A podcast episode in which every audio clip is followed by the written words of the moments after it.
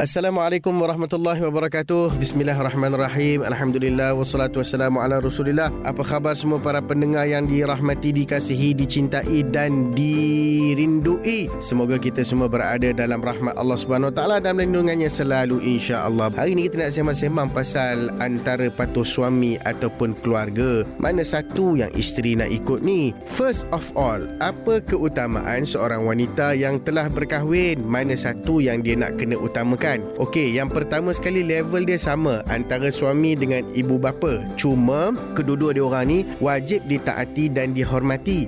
Ada hak masing-masing yang khusus. Tapi bila ada pertembungan lah Bukanlah kata collision Ada macam suami cakap macam ni Mak ayah cakap macam ni pula. Jadi macam mana hak siapa yang harus diberi keutamaan? Dalam hal ni Islam mengutamakan hak suami. Dalam satu hadis Aisyah ada cerita. Bahawasanya dia satu hari tanya dekat Nabi SAW Dia kata siapa ya Rasulullah? Haknya lebih lebih besar kepada seorang perempuan? Lalu Nabi SAW jawab, suaminya. Aisyah bertanya lagi, siapa yang paling besar haknya ke atas seorang lelaki? Maka Nabi SAW menjawab, ibunya. Hadis ini disahihkan oleh uh, Al-Hakim dengan sanad yang baik. So dalam hadis ini jelas keutamaan diberikan ketaatan kepada suami. Tapi dalam semua hal ke ataupun ada guideline tertentu dalam uh, mentaati suami berbanding dengan ibu bapa sendiri ataupun keluarga. Tapi apa guideline kita nak patuh suami ni? Ini macam mana pun semua arahan suami boleh ataupun mesti dipatuhi kecuali dalam bentuk-bentuk yang memudaratkan. Ha ha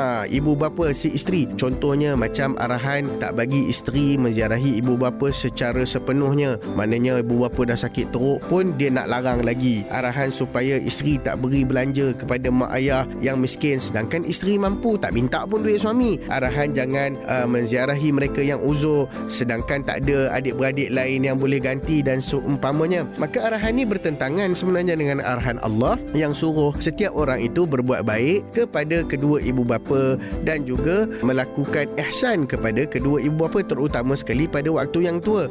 So, arahan manusia ini termasuk arahan suami hanya boleh ditaati jika tidak berlawanan dengan perintah Allah. Ha, ingat tu, kalau dia suruh putuskan silaturahim dengan ibu bapa dan sebagainya adik-beradik, maka ini jelas jelas bertentangan dengan perintah Allah maka tak wajib dipatuhi. Kalau langgar benda ni isteri tidaklah dianggap sebagai mendurhaka. Jelas semua? Tapi ada juga kes-kes yang arahan suami tetap berkeras juga sampai tak bagi isteri keluar rumah. Meskipun ada hal penting berkaitan urusan keluarga seperti kematian dan seumpamanya. Cana tu? Cana tu memang tak dinafikan. Dalam mazhab syafi'i ada segolongan ulama berpandangan suami mempunyai mempunyai hak untuk menghalang isteri keluar dari rumah meskipun untuk menziarahi kedua ibu bapa ketika sakit ataupun untuk ziarah jenazah sekalipun. Namun begitu, walaupun isteri wajib mentaati arahan tersebut, dari sudut hukum, arahan tu macam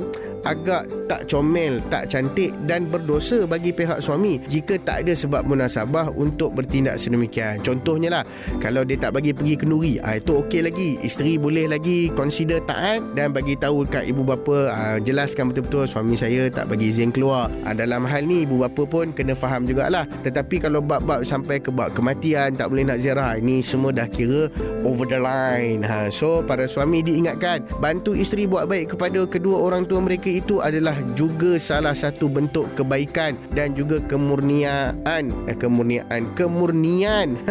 Hati seorang suami. Bantu orang buat baik kita pun dapat pahala kebajikan yang sama. Elakkan sangat guna kuasa veto tu. Berterima kasih sikit ya wahai tuan-tuan suami kita. Tugas isteri taatkan suami. Suami yang baik banyak toleransi. Assalamualaikum warahmatullahi wabarakatuh